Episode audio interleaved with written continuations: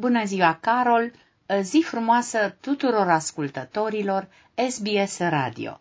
Suntem în săptămâna patimilor, după ce duminică creștini-ortodoxi au sărbătorit floriile.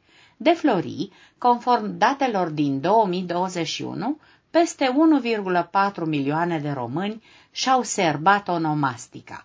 Pe cei mai mulți din bărbați îi cheamă Florin, Florian, Florea, Florentin. Cele mai întâlnite nume feminine sunt Viorica, Florentina, Florica, Floarea. Există tradiții și obiceiuri legate și de vremea de flori. Se spune că așa cum a fost vremea în ziua de flori, așa va fi și în cea de Paști. Există însă și zone unde se crede că vremea de Paști va fi opusul celei de flori. Mai mult, o superstiție din popor spune că dacă broaștele cântă de flori, vestesc o vară lungă și frumoasă. Până atunci, o zi frumoasă am avut joia trecută, când la Biblioteca Națională a României, cele cinci manuscrise ale scriitorilor Emil Cioran și Mircea Eliade, care au fost achiziționate de către Ministerul Culturii și care urmează să intre în administrarea Bibliotecii Naționale a României, au fost expuse pentru două ore publicului. Astfel s-a marcat Ziua Bibliotecarului din România pe 14 aprilie, Ziua Internațională a Cărții și a Drepturilor de Autor pe 23 aprilie și totodată împlinirea a 10 ani de la inaugurarea sediului nou al Bibliotecii Naționale, cel de pe Bulevardul Cufântând din București. Printre manuscrisele originale cu care publicul s-a întâlnit pentru prima dată s-au aflat Avo e anatem, mărturisiri și anateme, autor Emil Cioran, datare 1986, exemplar unic. Note pentru 1935-1936, Mircea Eliade, exemplar unic, ce cuprinde schițele autorului în creion pentru cursul Problema răului în filozofia indiană și Povestea unui om nenorocit, autor Mircea Eliade, exemplar unic, scriere din tinerețea autorului, lucrare publicată în Cum am găsit piatra filozofală.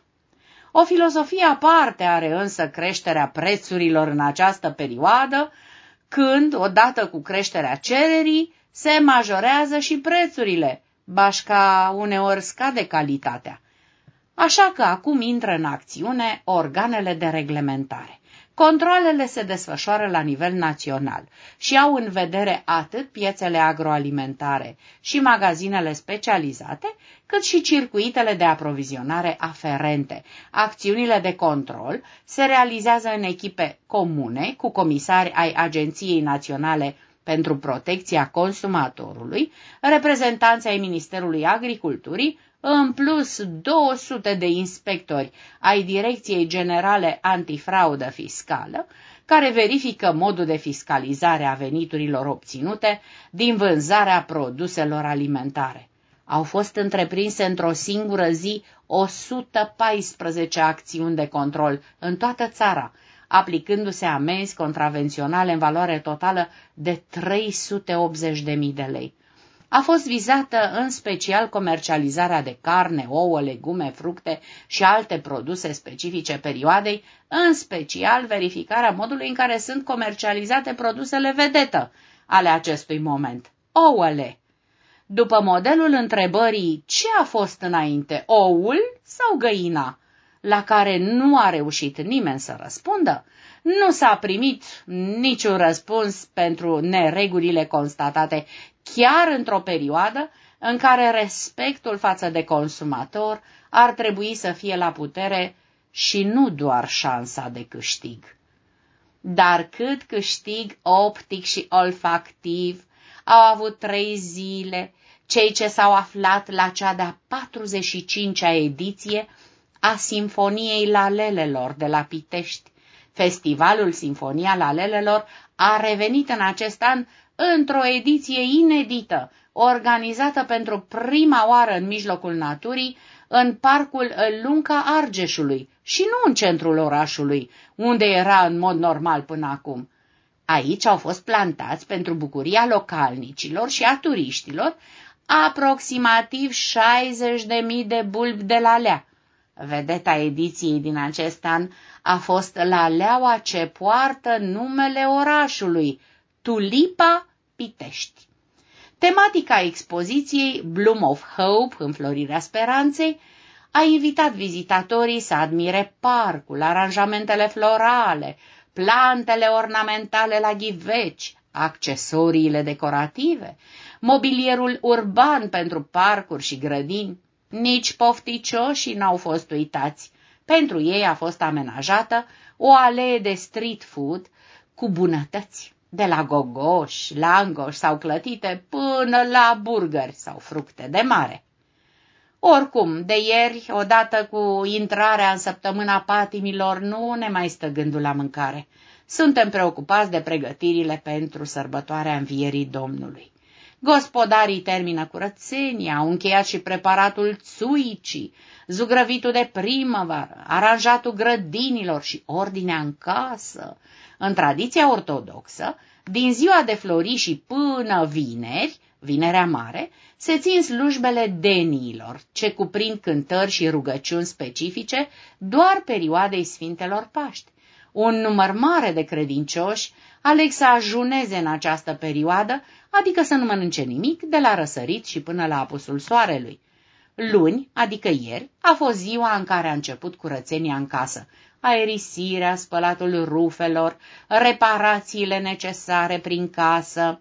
În marțea mare, adică azi, se aspiră, se dă cu mătura, se spală geamuri și se fac treburile grele pe lângă casă, la fel miercuri, inclusiv se mai poate spăla și călca.